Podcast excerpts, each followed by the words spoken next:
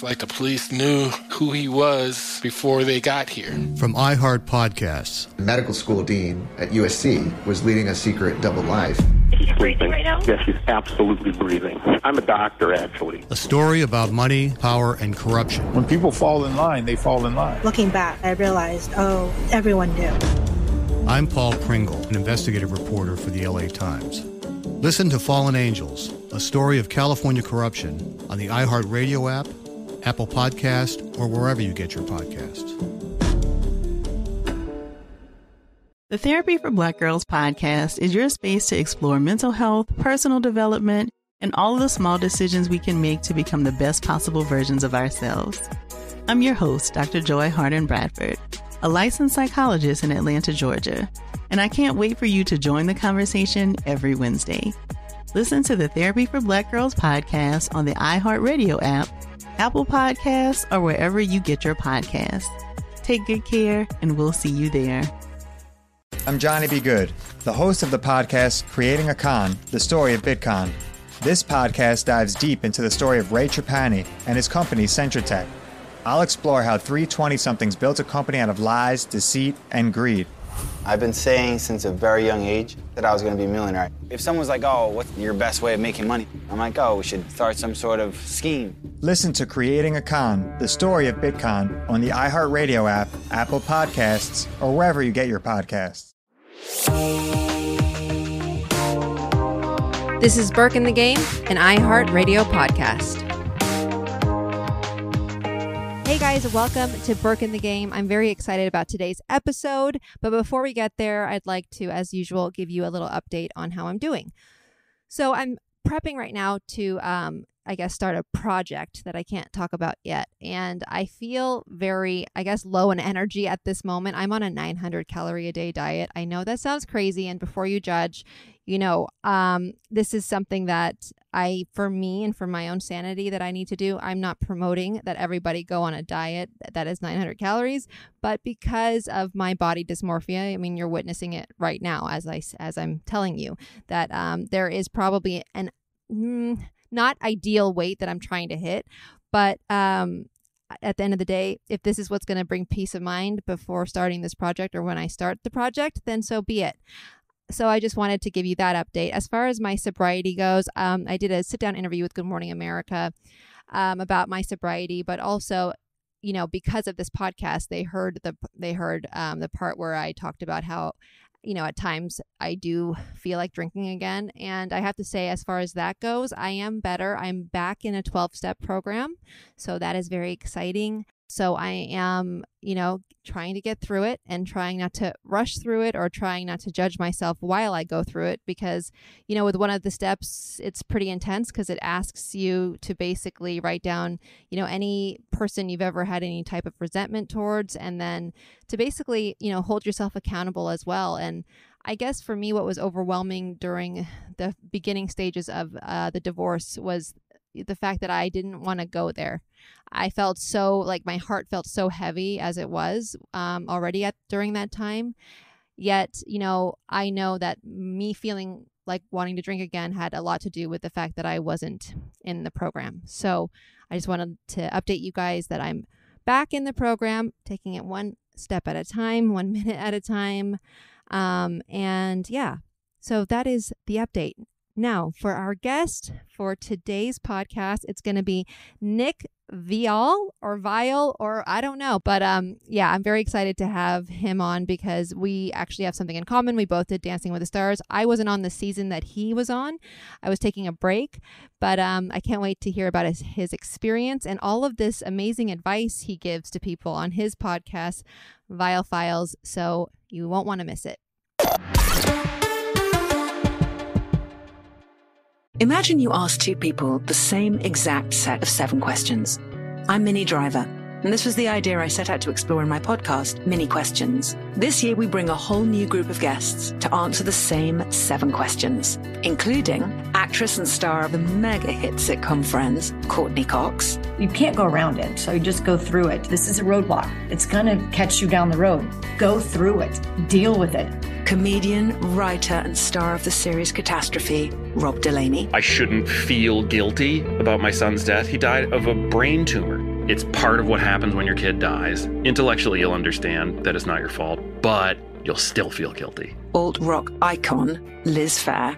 That personal disaster wrote Guyville. So everything comes out of a dead end. And many, many more. Join me on Season 3 of Minnie Questions on the iHeartRadio app, Apple Podcasts, or wherever you get your favorite podcasts. 7 questions, limitless answers. I never thought I'd take my 3 young kids to Sicily to solve a century-old mystery, but that's what I'm doing in my new podcast, The Sicilian Inheritance.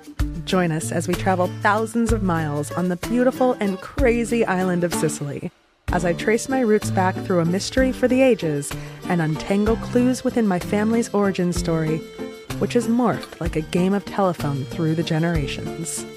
Was our family matriarch killed in a land deal gone wrong? Or was it by the Sicilian mafia? A lover's quarrel? Or was she, as my father believed, a witch? Listen to The Sicilian Inheritance on the iHeartRadio app, Apple Podcasts, or wherever you get your podcasts.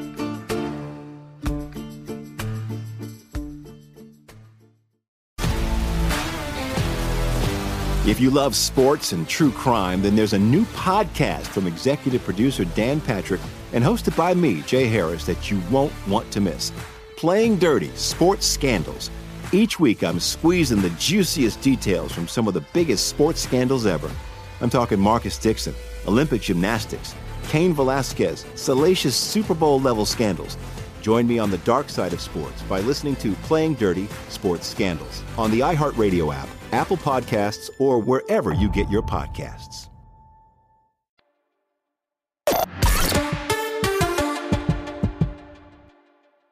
Hi, how are you? Good, how are you? How long has it been? Was I on your season of Dancing with the Stars? No, you were. I wasn't. You took that season off. Okay. I was wondering. I was like, I'm sure I would have remembered you, but yeah, I figured. I think we met once in like passing, but we never like really. Yeah. Hung out. Like salsa danced or anything. Definitely never salsa danced. So we do have that in common. Did you have a good experience on Dancing with the Stars, or was it really hardcore?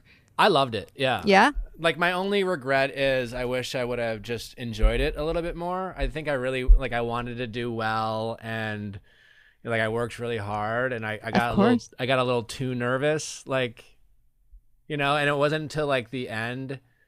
Until after, like, I got, like, eliminated, and they, like, brought back some of, like, the people who did well to, like, you know, do your best dance and stuff like that I, like, just started having fun. So, but overall, I really enjoyed it, and I had a ton of fun. And your partner was Peta Murgatroyd at the time, or Murgatroyd still? She was with Maks, but, you know, I think she's still on Dancing with the Stars. She had just had her baby. Like, she... Oh, right. I mean, it was, yeah, she was, like, literally just had the baby. Wow. And, yeah. So it was her like coming back. Yes. Party, and so you were her workout basically. Basically. Yeah. Yeah. So what did you, because I believe, you know, for me, dance has been my whole life and in a way has saved my life in many ways. But for you, what was your takeaway with Dancing with Stars? What did you learn that maybe brought into your life today, or did you not learn much other than the cha-cha? Yeah, I mean, other than, like, I really enjoy... I mean, I've always liked dancing, you know, like, as a kid from Wisconsin, I was always a hoot at the weddings, so to speak. But, like, yeah, I mean, I never... Like, I wouldn't say it like it was, like, some sort of, like, formative experience, so to speak, but it certainly gave me a vast appreciation for...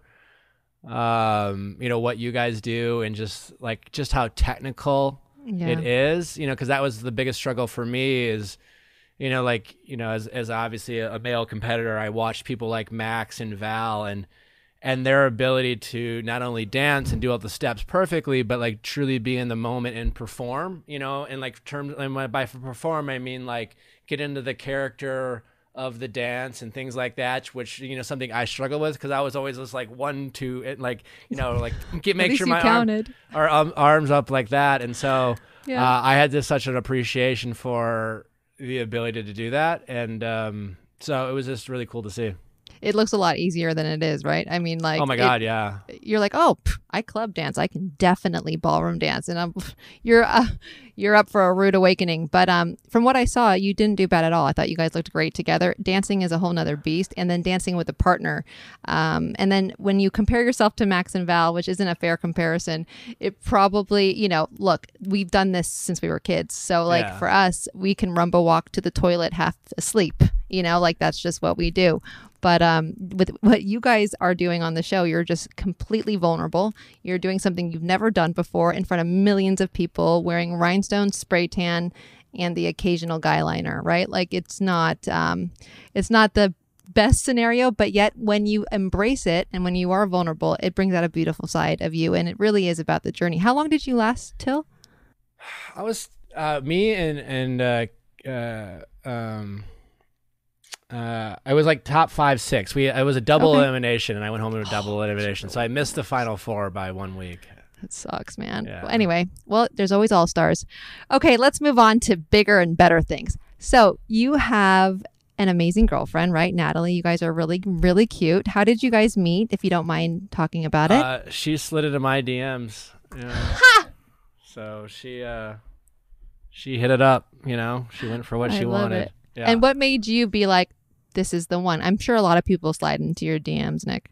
Well, I mean, why I responded was I thought she was attractive. Of course, yes. I did, you know, it's not much to go on Instagram in terms of, or also I think you make a mistake of thinking you can learn a ton by whatever people post. But I did find her attractive and responded. And it took, you know, and we eventually met up and got to know each other, and we hung out for 9 months off and on, and eventually we got in a relationship, but mostly based off the fact that she was very confident and what she thought we could be, and it was probably her confidence that and her confidence and her patience with me that allowed us to finally become a couple and be in a successful relationship. How long have you guys been together? About 2 years now. Oh, wow. Okay. Yeah. And so you guys have an age gap. Does that even matter? Like, because listen, I'm single, just to give you a little backstory. I'm newly divorced. Oh, I'm not even technically divorced yet, but getting there. And I sucked at the dating stuff prior, and I'm assuming I still do, but I haven't tried. Right. And so like the reason why I'm asking so many questions about your personal life is because I'm hoping to learn something today. So maybe you can help me out here. I think it can matter, you know, like, you know, it was something that I had a lot of hesitation about, you know, and, you know, when we were kind of just hanging out, it was something I was, you know, just nervous about the role it would play in our relationship. Mm. And she was, you know, less nervous and more confident. And I think the way I finally accepted it and was willing to take a risk, because, you know, listen, anytime you meet someone, regardless if, you know, for example, like I quickly learned about that, you know, that hurdle, so to speak, you know, because it's like, how old are you? And you know, you learn that fast. So some things you can learn quickly, like that. Other things you have to get to know someone to like peel back some like potential, like, you know, hurdles or something that could like affect compatibility. Right. Mm-hmm. And so, you know, we were not delusioned by that, you know, like we accepted that possibility. We didn't pretend it wasn't a potential challenge, and we didn't pretend it was something that we needed to be mindful of.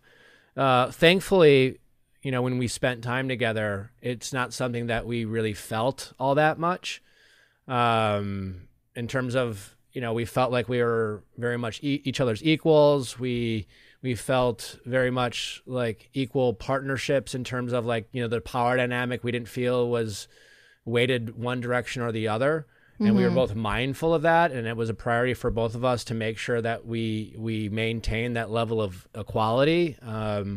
You know, we talked about like where we were in our lives in terms of what we wanted out of relationships, in terms of like, you know, how quickly we wanted to have kids and things like that. And that seemed to really line up. And so But you know, it's things that like that. I think you always in any relationship you just always have to be mindful of like, listen, here's where we're really compatible. Here's where we're a fit. Here are some areas in which, you know, we might not be totally aligned or on the same page, but that doesn't necessarily mean we can't make it work. And then you have to start prioritizing what is a bigger priority for you, and make it work. And that's kind of just the approach we took. And you know, because like, you know, for example, like when other people ask questions like that on my show, you know, I'm not here to tell, like, I don't know, like I'm not here to tell people what's right or wrong. You don't have the solutions, because if you did, you'd be busy. Well, yeah. And like, you know, there's so many different types of relationships out there these days. Right. And I think, you know, it's hard enough to find people we connect with. So I think it's important not to judge ourselves or judge other people, but also be honest with ourselves about the situations we're putting ourselves in, and just, you know, just be honest with like, hey, this could be a challenge. Like, how do we address that? Because a lot of people, instead of doing that, will just tell themselves, oh, it's not a big deal. I'm different, or we're different, or the situation's different. And then, and that lack of compatibility or that potential hurdle will come up. And instead of just being prepared for it or acknowledging that it is a thing, you kind of ignore it, and then that does start affecting the relationship in ways that you didn't expect. And then, you know, it kind of bleeds into other aspects of the relationship and creates maybe anxiety or jealousy or confusion and things like that. I hear you. So you mentioned kids. So is this something that you guys have talked about, marriage and kids, or just kids? Both. Yeah. I mean, getting married and having kids is still is a priority for both of us. And it's something that, you know, I think we see in the not so distant future. There's no like immediate plans or anything like that, but it's definitely like, you know, neither of us are like, hey, I'm not ready to, you know, I'm 5 years away or 10 years away or anything like that. So it's definitely, you know, on our radar. That's amazing. I love that. Well, congrats on your relationship. I think that sounds beautiful. And I love your, I guess, all of your knowledge when it comes to relationships. I hear it on your podcast. It's Viall Files, just because it rhymes, but it's really, that's not how you pronounce it. It's just that, Viall Files. Yeah. Okay, got it. And so I was listening to it, and I'm going to ask you some questions, and maybe you can give me some advice. Shoot. Yeah, let's do it. Imagine you ask two people the same exact set of 7 questions. I'm Minnie Driver, and this was the idea I set out to explore in my podcast, Minnie Questions. This year, we bring a whole new group of guests to answer the same 7 questions, including actress and star of the mega hit sitcom Friends, Courteney Cox. You can't go around it, so you just go through it. This is a roadblock. It's going to catch you down the road. Go through it. Deal with it. Comedian, writer, and star of the series Catastrophe, Rob Delaney. I shouldn't feel guilty about my son's death. He died of a brain tumor. It's part of what happens when your kid dies. Intellectually, you'll understand that it's not your fault, but you'll still feel guilty. Alt-rock icon, Liz Phair. That personal disaster wrote Guyville. So everything comes out of a dead end. And many, many more. Join me on season 3 of Minnie Questions on the iHeartRadio app, Apple Podcasts, or wherever you get your favorite podcasts. 7 questions, limitless answers. I never thought I'd take my 3 young kids to Sicily to solve a century-old mystery, but that's what I'm doing in my new podcast, The Sicilian Inheritance. Join us as we travel thousands of miles on the beautiful and crazy island of Sicily, as I trace my roots back through a mystery for the ages and untangle clues within my family's origin story, which has morphed like a game of telephone through the generations. Was our family matriarch killed in a land deal gone wrong? Or was it by the Sicilian mafia? A lover's quarrel? Or was she, as my father believed, a witch? Listen to The Sicilian Inheritance on the iHeartRadio app, Apple Podcasts, or wherever you get your podcasts.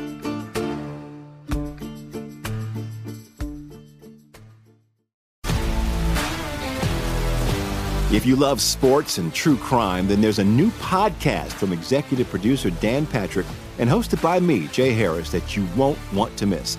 Playing Dirty: Sports Scandals. Each week, I'm squeezing the juiciest details from some of the biggest sports scandals ever.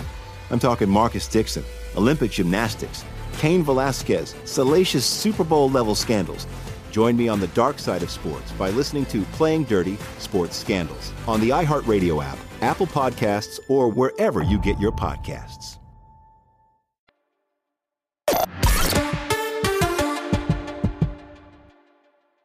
So I guess when you talk about like, okay, yeah, just be honest with yourself and about yourself and like your actual priorities and with that other person, you know, in the beginning, it's this like honeymoon phase, right? And you're kind of, especially as a woman, I tend to maybe exaggerate what I want, depending on who it is, right? If I really like the person, then maybe I'll be like, yeah, I love reptiles, you know, and I'm not really like a huge, you know, reptile person. But, and then things get real after a few months. So what is your advice on like, I get also very obsessed and I'm an addict. So it's either all or nothing. Sure. So I've been advised when I am ready to date, because I'm not ready to date just yet, but when I am ready to date a pool of men so that I don't get so fixated on one. Do you agree? I can see the logic there, right? Yeah. I mean, I'm not. I've never done that before, so it's really weird for me. You know, I'm not that familiar with addiction. I mean, I'm familiar with it in the concept that like people experience it, but I don't have a lot of knowledge around that. But I that logic makes sense, right? Yeah, yeah. And again, like everyone's different. So for you to recognize that, hey, I have a habit of, if I like anything about someone, history has told me that I have, you know, like really jumped the gun and become obsessive over one thing and convinced myself that I really like them. And then I kind of stopped learning about them. And yeah, I think it's good to like find tools to like, you know, hold us more accountable to ourselves, so to speak. Right. Especially early on. Right. Like, I think it's good to play the field a little bit because it's fun to get excited about people we meet. Like that's a normal feeling to feel excitement, and we all desire love and connection. But, you know, we often, men and women, and not just you and not people who suffer from addiction, have a tendency of feeling that connection and then just deciding that, oh, I like this person. And then instead of like continue to learn about the person they barely know, they will just say, I want, now their goal becomes, I want them to like me. Yeah. And then become obsessed with making sure that the person likes them, rather than to say, well, I'm really excited. I like what I know so far, but there's so much I don't know about this person. So I'm going to enjoy this being excited about someone, and then tell myself, hey, this is exciting. This is fun, but let's just keep learning. Let's keep asking questions. Let's be open-minded to the possibility that we're excited, but maybe I won't be as excited 3 weeks from now when I learn more. But sometimes we're so afraid of learning more because we like this moment. We make up this fantasy in our head. Like, I've got the most amazing episode of General Hospital in my head. It's like, and it's not real. This is all, this is not, but then I believe the thoughts. So this is why I am saying I'm not ready to date, because I understand that infatuation period. And I tend to like, I follow through, man, like no matter what, I will be there and I will give you 100%. And then yet, you know, when you're asking for that in return, I just get disappointed. I'm setting myself up for failure in a way when it comes to expectations, thinking that everyone needs to be like me or the person I'm dating. How do you date multiple people at the same time? With a lot of boundaries and, you know, like it's honesty, you know. What type of boundaries? Well, early on, I would say boundaries with yourself, you know, like, again, like, tell yourself, you know, you kind of have a conversation with yourself, like, what am I willing to do? You know, like, for example, do I get really like if I hook up with someone, do I feel more emotionally connected to them regardless, just because like, hey, sex can be intimate or a physical connection can make me feel closer. And can that be misleading to me? Right. You know, so like maybe I'm going to like slow things down physically, especially if I'm dating multiple people. And, you know, so early on, don't have sex with multiple people at the same time. I'm kidding. It depends, right? I mean, listen, here's the thing, you know, I couldn't do that. See, I have sex with you. I fall in love fast. That's so me. If you know that, then like, I think other people aren't like that. So, but if you know that about yourself, it's probably good to like, maybe, you know, slow that down. Have sex. Yeah. Yeah. Mm-hmm. And, you know, it's like, have you ever met someone like long distance, right? You know, yeah, like, I dated someone in England. Right. And the fun part about getting to know someone who lives so far is like you're FaceTime and you're texting, and it really helps you build that emotional connection really fast, because like you can really have some really good, rich, deep conversations. Yeah. The only, you know, the downside of that is that sometimes you fill in the gaps of what it would elsewhere. Be like to That's elsewhere. What happened. Not yeah. me. The but, other one. But the good news is that you are forced to talk, right? Yes, and so yes. And I think the big thing is always finding that balance, right? Yeah, I think yeah. for, you know, and I imagine, you know, as someone who suffers from addiction, balance is a struggle for you, but you think? Yeah. Yeah. But finding tools to have more balance and boundaries around like, hey, I have a habit of doing this. What's my kind of red flag to myself of like, hey, this is, I recognize this feeling in the past, you know, because like, for you and I, you know, as we've gotten older, you've experienced heartbreak in the past. I've experienced heartbreak in the past. And my only hope for me is just like all these mistakes I've made in the past, I was just trying to avoid making them in the future. Amen, you know? Brother. And so Amen. it was just more, you know, like some people will call it cynicism to say, you know, like to have certain boundaries or to say, hey, that's great. Like, you know, in the past, like, you know, 22-year-old me would get excited and have these kind of thoughts of like, oh, we're so great together. And this is, I feel like I've known you forever. And there must be something really special and unique between us, because like, I can't imagine feeling this way about someone and have it not be special and unique. But the reality is, it's just like, there's nothing really like that's not what makes it special. You know, I to agree. Me, what makes it special is like doing the work and building it, and then having that kind of honest realization that at any moment feelings can change, and knowing that it makes us, for me, want to be more protective and put in the effort into relationships, because they all take work. And I think sometimes we make the mistake when we're younger yeah. of thinking that the, you know, the specialness. Well, the movies that we see. Yeah, the movies, right? And so yeah. that we label something special, mm-hmm. you know, our relationships. And whether consciously or subconsciously, I think that implies that it should be easy and it doesn't require work or effort. And that's just not the case, you know, especially mm-hmm. nowadays with so many people having so many options and temptation and so much access to dating around and connecting with people. And as yeah. soon as one thing doesn't, like, as soon as there's kind of like a lull in a relationship, it's very easy to like, you know, meet a man or a woman who you're like, oh, I got chemistry with them and they didn't piss me off this week. And maybe I should like, you know, explore that. So have sex with them. Yeah. Yeah. So I think it's just really, you know, how do you know your limits, you know your weaknesses, right? Yeah. And be honest about that. And take things slow if you're going to date around. And what does slow mean? I'm kidding. You know, well, you know, it's one of those things like, you. And then like, do you tell everyone? Like, you know, I don't think if you're dating multiple people, you're just like, listen, just, you know, I'm dating multiple people. Let's post on Instagram. Yeah. Yeah. Yeah. But I like also do a podcast about dating, like what I'm doing. It's just a little bit. Sure. Much. But like, I also think if someone says, hey, you know, like you meet someone, you get excited and all of a sudden like, hey, just like, are you dating other people? You can say like, yeah, I've, you know, I think I am dating. I want to take things slow and I'm enjoying multiple people. And I think honestly that keeps people on their toes too. I'm also a serial monogamist, so I know that not everybody is like that, as I'm learning. But it is difficult, I think. I haven't tried it being me dating other people at the same time. But yeah, this is going to be about me retraining my brain. Now, another question, like how do you make it work when the woman makes more money than your partner? You got to find a guy who's confident in himself, you know? What does that consist of, Nick? You know, it's hard. Have you ever dated someone that made more money than you?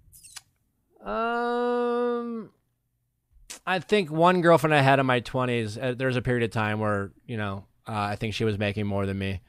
Yeah, for me personally, I'm always very attracted to, you know, motivated women and women who, you know, prioritize their careers or just prioritize, like have a passion in something. And so yeah. I've always been attracted to successful people in general. Like, it doesn't emasculate you by any means or? No, well, I mean, listen, to say by any means, like I think...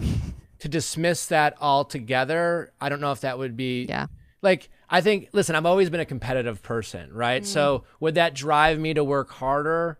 Sure. Would that, like, where there might be moments of like having to like check my ego? I'm sure it would. But at the end of the day, I find it to be really attractive, people who have passions and success.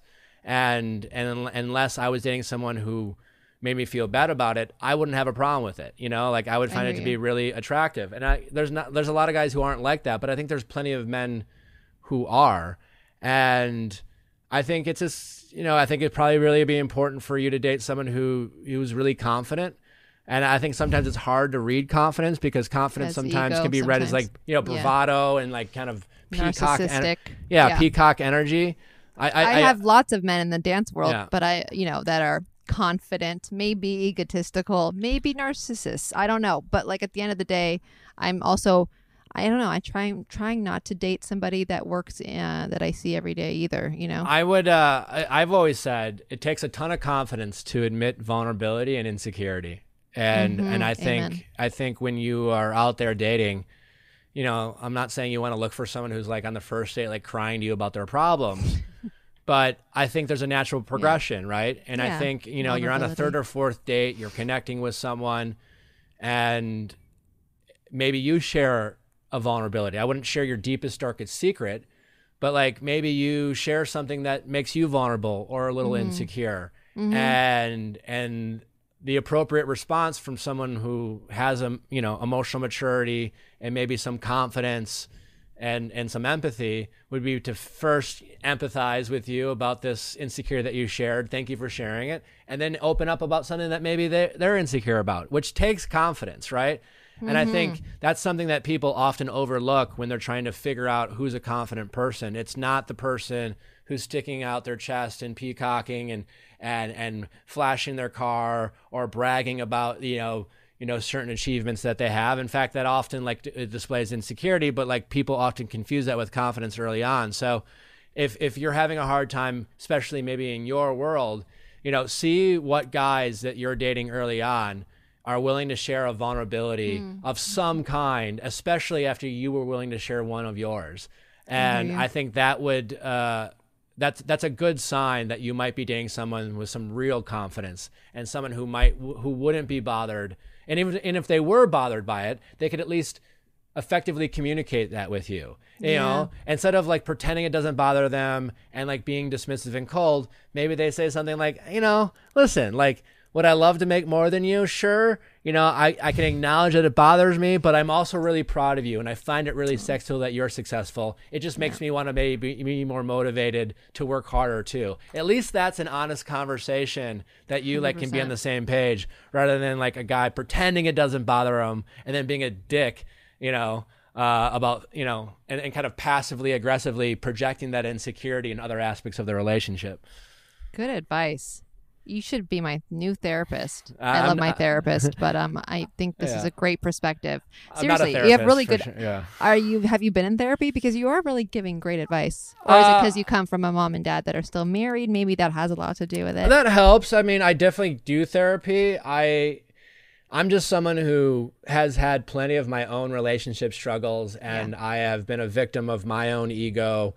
And I've had experienced a lot of heartbreak. And I just invested a lot of energy and time trying to like figure out the mistakes I was making so that I could, you know, learn from my mistakes. And I just tried to have some really honest conversations about my choices. And these are the things I've learned through my own experiences that I'm just trying to like pass on to other people. So I love that. I love you. Well, thank you for, I love you. I just said, I love you. I love that. Thank you for sharing, Nick. Okay. Another question. Now, I know you danced with Peta, who was in a relationship with Maks and still is. Now, if you had a partner that was single back then, I'm not saying now, obviously, for obvious reasons, would you have dated your dance partner? Or do you, like, what I'm trying to get at is I know the answer to my question, but should I date my dance partner on Dancing with the Stars if I do it this season? I mean, I was also in a relationship, so like that's part of the reason why we got paired. Okay, I hear you. Sorry about that. To answer, let's say there was a world in which I was single and they were single. I mean, listen, it would be like, listen, those, I can see, put it this way. I can dry humping all day anyway. You might as well. I can see why it's desirable and fun to do. Yeah. And I'm guessing you've probably have done it already. Huh? I've only been on like 35 seasons. Right. So I'm sure definitely all 35 of them. Yeah. I learned my lesson. But like, listen, I guess to that point is, so it never works. Well, yeah, because my guess is like, I mean, I'm sure you're joking a little bit, but it sounds like you have. No, you've done. I'm not. It never works. Well, no, what I'm saying, but how many times have you actually done it? Oh, that. I don't know. Let me go count. But a handful of times. I'll get back to you. Yeah, a handful of times. Right? When I do your podcast, maybe. Yeah. A handful. No, that's a handful. I mean, less than a handful. Okay. So, but I guess my point is like we can agree that there's a lot of like reasons why. Like I wrote this in my book, but like chemistry can be manufactured, right? Oh, totally. And chemistry might be manufactured by the environment. A common connection. You go to the same church can start chemistry.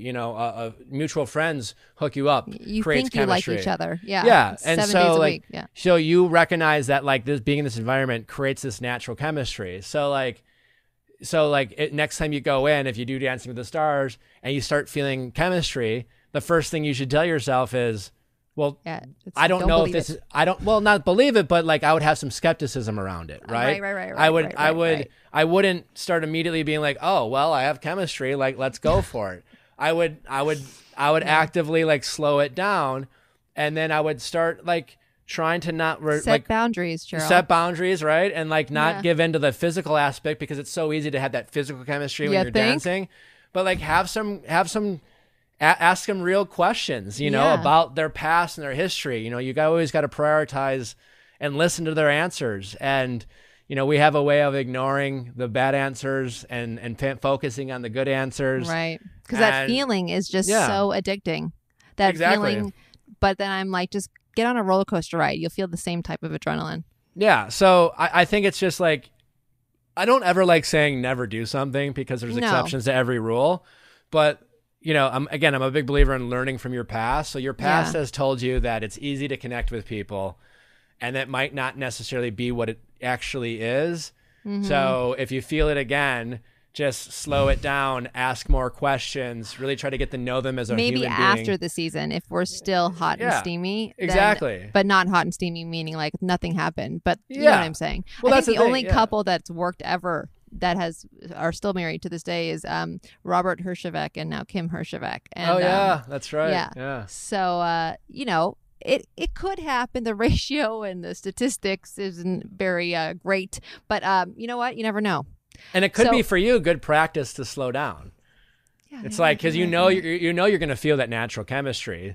So that way, to just say, just slow down. I'm going to slow it down. I'm just going to say no to it. And, and that's a good way to like tell yourself no, as someone who's not good at telling themselves no. I mean, I'm on a roll. It's been a year now since I haven't had sex. So we're going to keep it going. There you go. We're going to keep it going until maybe 2023 will offer me new opportunities. Who knows? But I'm in no rush, like I said. So years ago, I met with the executive of The Bachelorette, and they were years ago, like I would say 6-7 years ago. And we were in discussion to make me The Bachelorette. It didn't happen, obviously. Do you think that this is something that I should do? The thing is, I'm sober, and I know you guys get pretty drunk on that show, and I think it would be one big trigger. Well, knowing that you're sober and that you are an addict, I'm guessing they probably would. Probably not good. Yeah, they would, unless we do a sober show, which would be really embarrassing and boring. I think they would accommodate your needs. That said, I don't recommend The Bachelorette or The Bachelor it's a way to meet someone. Oh yeah, but I definitely don't think it's the way to meet people. Right. And right. It's not a last resort. It's not a first resort. Yeah. I think you go because you're interested in a really interesting experience, and then you're open to finding love. I think if you go in needing to find love, it's a recipe for disaster. I mean, I'm not needing to find love either, but like I'm trying not to have to sign up for a dating app either. Why? I'm just not a fan of Oh, no. What does he or she look like? What is the occupation? Okay. Like, I just would like to maybe go through a matchmaker first. And if there's nothing there, then I guess I'll try the app. I think that's great. Okay. I also think, like, I think probably, you know, and maybe this you might relate to this, but like, I think people are, when it comes to ways to meet people, they're all or nothing, right? Like, sounds like me. But maybe a more effective approach would be to, like, you know, broaden your options. Try out a matchmaker, maybe try one dating app. Like, a dating app is not the end all be all. It is one way to meet people, right? The problem with dating apps is that people will get on them and think, oh, well, now they put too much pressure on themselves. They think it's going to be their saving grace, but they also feel not. They're like judging themselves for being on it, you know? Right. And then the thing about dating apps is that, you know, every time you're swiping right, you know, and if you don't have an immediate match, there's a little bit of rejection there. Oh, interesting. And then every time you you match with someone, and then, you know, everyone else is matching with 10, 15 people too, but you're not thinking about that. Oh, interesting. And then you reach out to them and you have a quick conversation, and then maybe, like, you know, they don't get back to you. We don't know why they don't get back to you. Maybe they're busy, they're out of town, maybe they connected with someone else. We don't know, but we always think the worst. For my brain. Yeah, and then we feel that rejection. So I think you have to just go into a dating app with a lot of boundaries for yourself. Take it slow, you know. If you match with one person that you like, focus on that person, see where it goes. At the same time, tell yourself, I know nothing about this person. Maybe they have 5 good pictures on, but like, you are starting at 0, and just take it easy on yourself and take it slow. But like, we're not very patient people. We want to jump right into it. We want to get excited. We want to fantasize about our futures as soon as we feel any type of excitement or connection. And I think those are the things that kind of set ourselves up for disappointment. So it's really just about trying to manage our expectations and see, like, you know, I think of rejection as clarity and not disappointment, but we have to be able to, like, kind of train our brains to see it that way.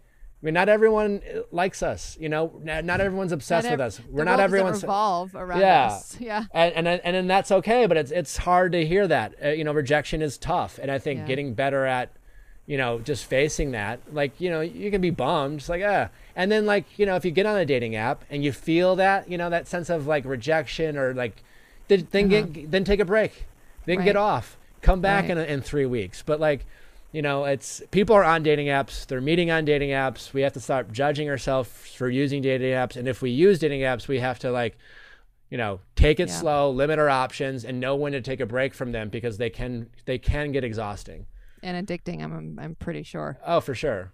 Okay. So you said that your girl slid into your DMs. Just a couple more questions. I know you got to go. No, I'm good. Yeah. Is that something I should do? Help, if you like, Uncle Nick. Hell yeah. If you're into someone, shoot your shot. Really? How? Why not? I don't know.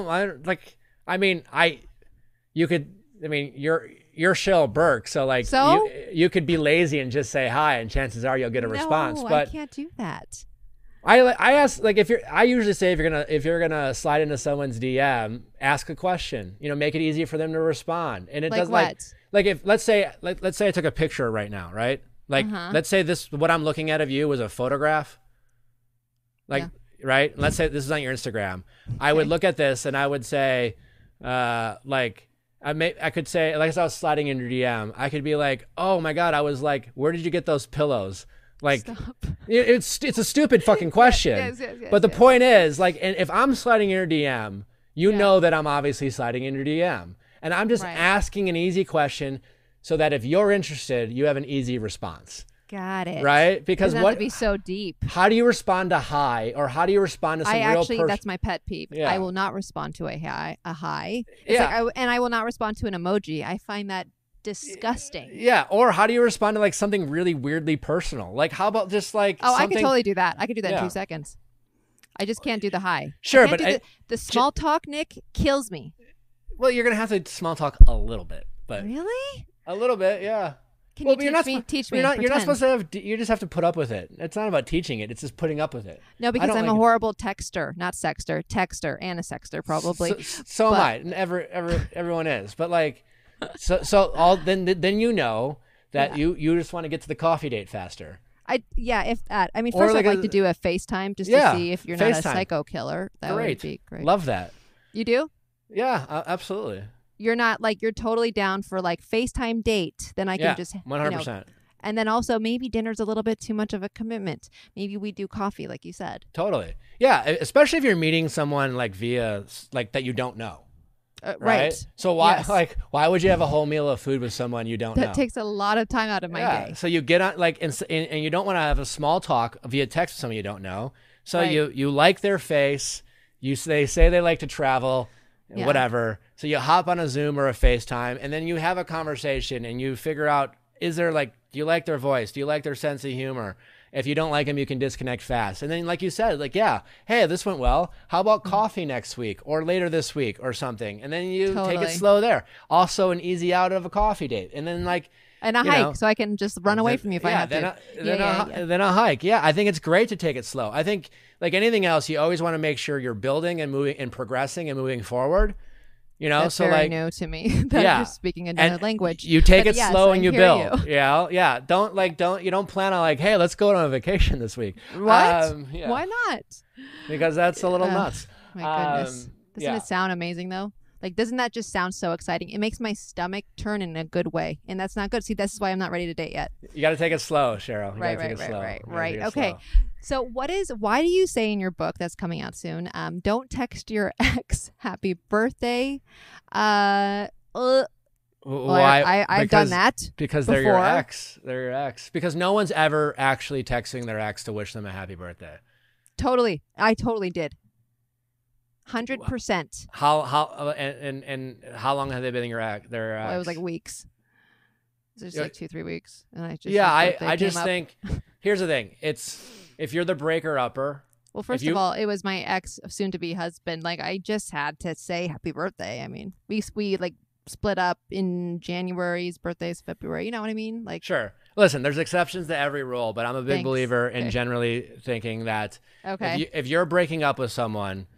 That you reaching out to them on their birthday, it's only going to ruin their day, you know, because in that moment, in that split second between they got the notification that you text them to then they read the happy birthday with nothing else. No emoji. Just like the thought, like, it's just going to remind them that you still don't want to be with them.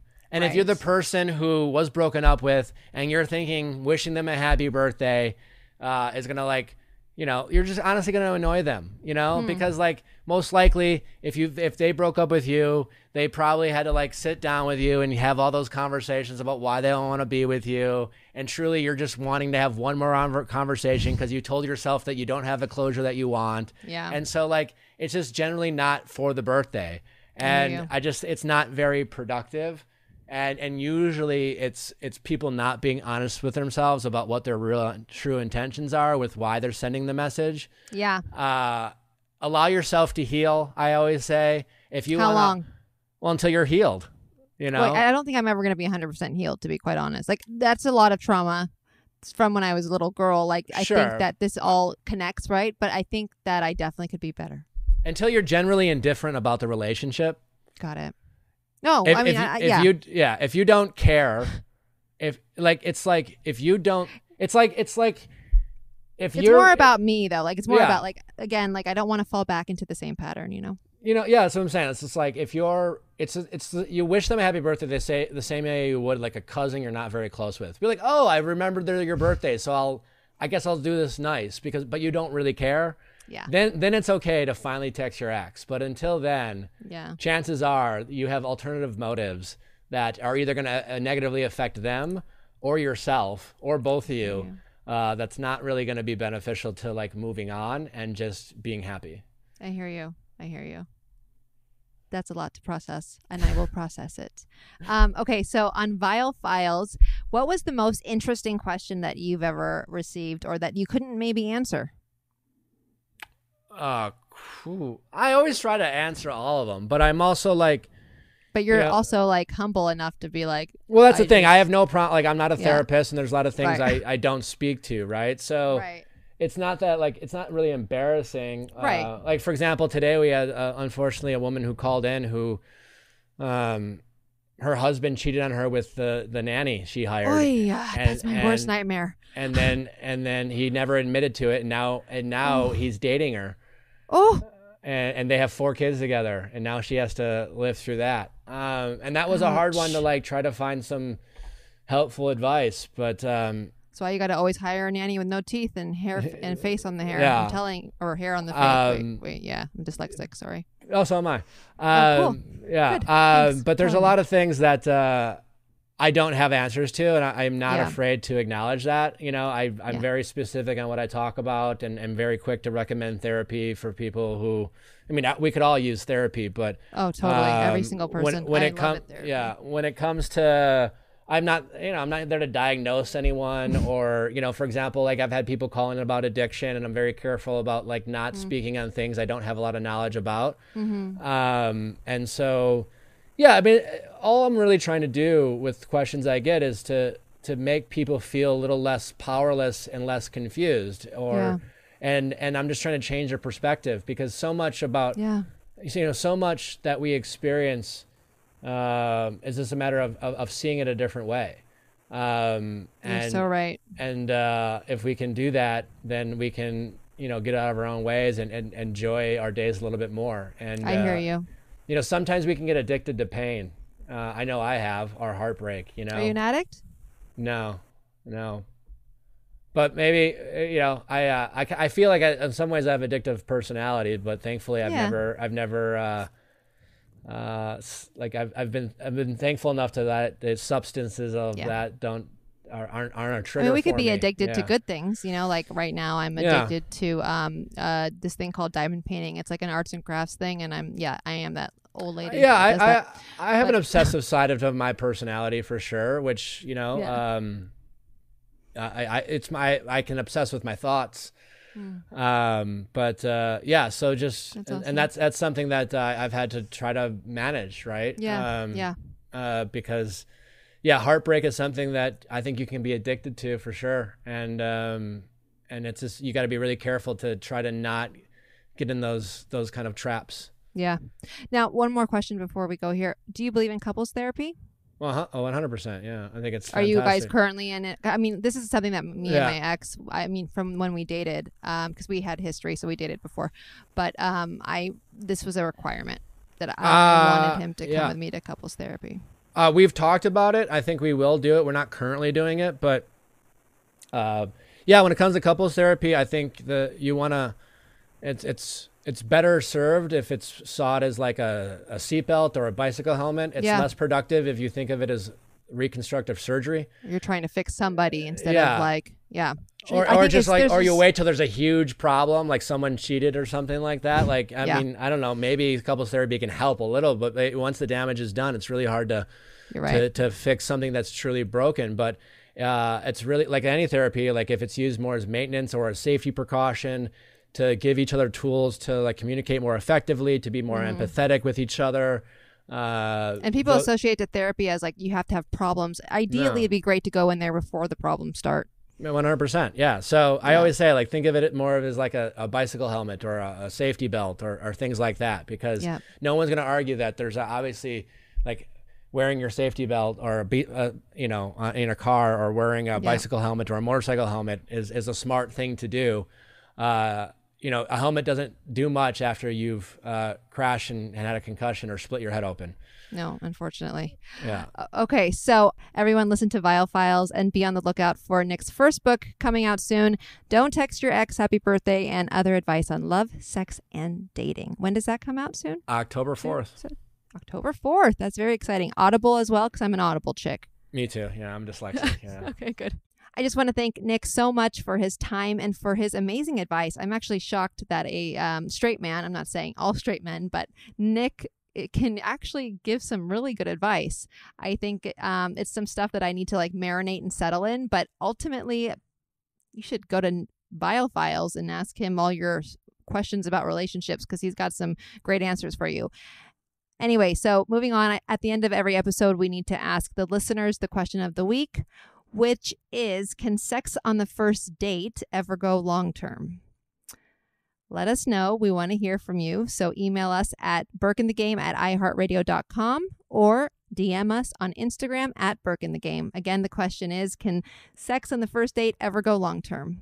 We would love to hear from you guys. Please email or DM, and I will talk to you next week. Bye. Thanks for listening and coming along this journey with me. If you like what you hear, then feel free to give this podcast 5 stars. You can also follow along with my journey on Instagram at BurkeInTheGame. And if you have any advice or want to write in, then email me at BurkeInTheGame@iHeartRadio.com. It's like the police knew who he was before they got here. From iHeart Podcasts. The medical school dean at USC was leading a secret double life. Is she breathing right now? Yes, she's absolutely breathing. I'm a doctor, actually. A story about money, power, and corruption. When people fall in line, they fall in line. Looking back, I realized, oh, everyone knew. I'm Paul Pringle, an investigative reporter for the LA Times. Listen to Fallen Angels, a story of California corruption on the iHeart Radio app, Apple Podcast, or wherever you get your podcasts. The Therapy for Black Girls podcast is your space to explore mental health, personal development, and all of the small decisions we can make to become the best possible versions of ourselves. I'm your host, Dr. Joy Harden Bradford, a licensed psychologist in Atlanta, Georgia, and I can't wait for you to join the conversation every Wednesday. Listen to the Therapy for Black Girls podcast on the iHeartRadio app, Apple Podcasts, or wherever you get your podcasts.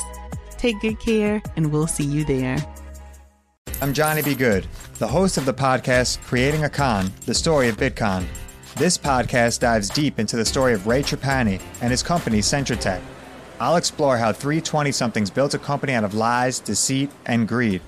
I've been saying since a very young age that I was going to be a millionaire. If someone's like, oh, what's your best way of making money? I'm like, oh, we should start some sort of scheme. Listen to Creating a Con, the story of BitCon on the iHeartRadio app, Apple Podcasts, or wherever you get your podcasts.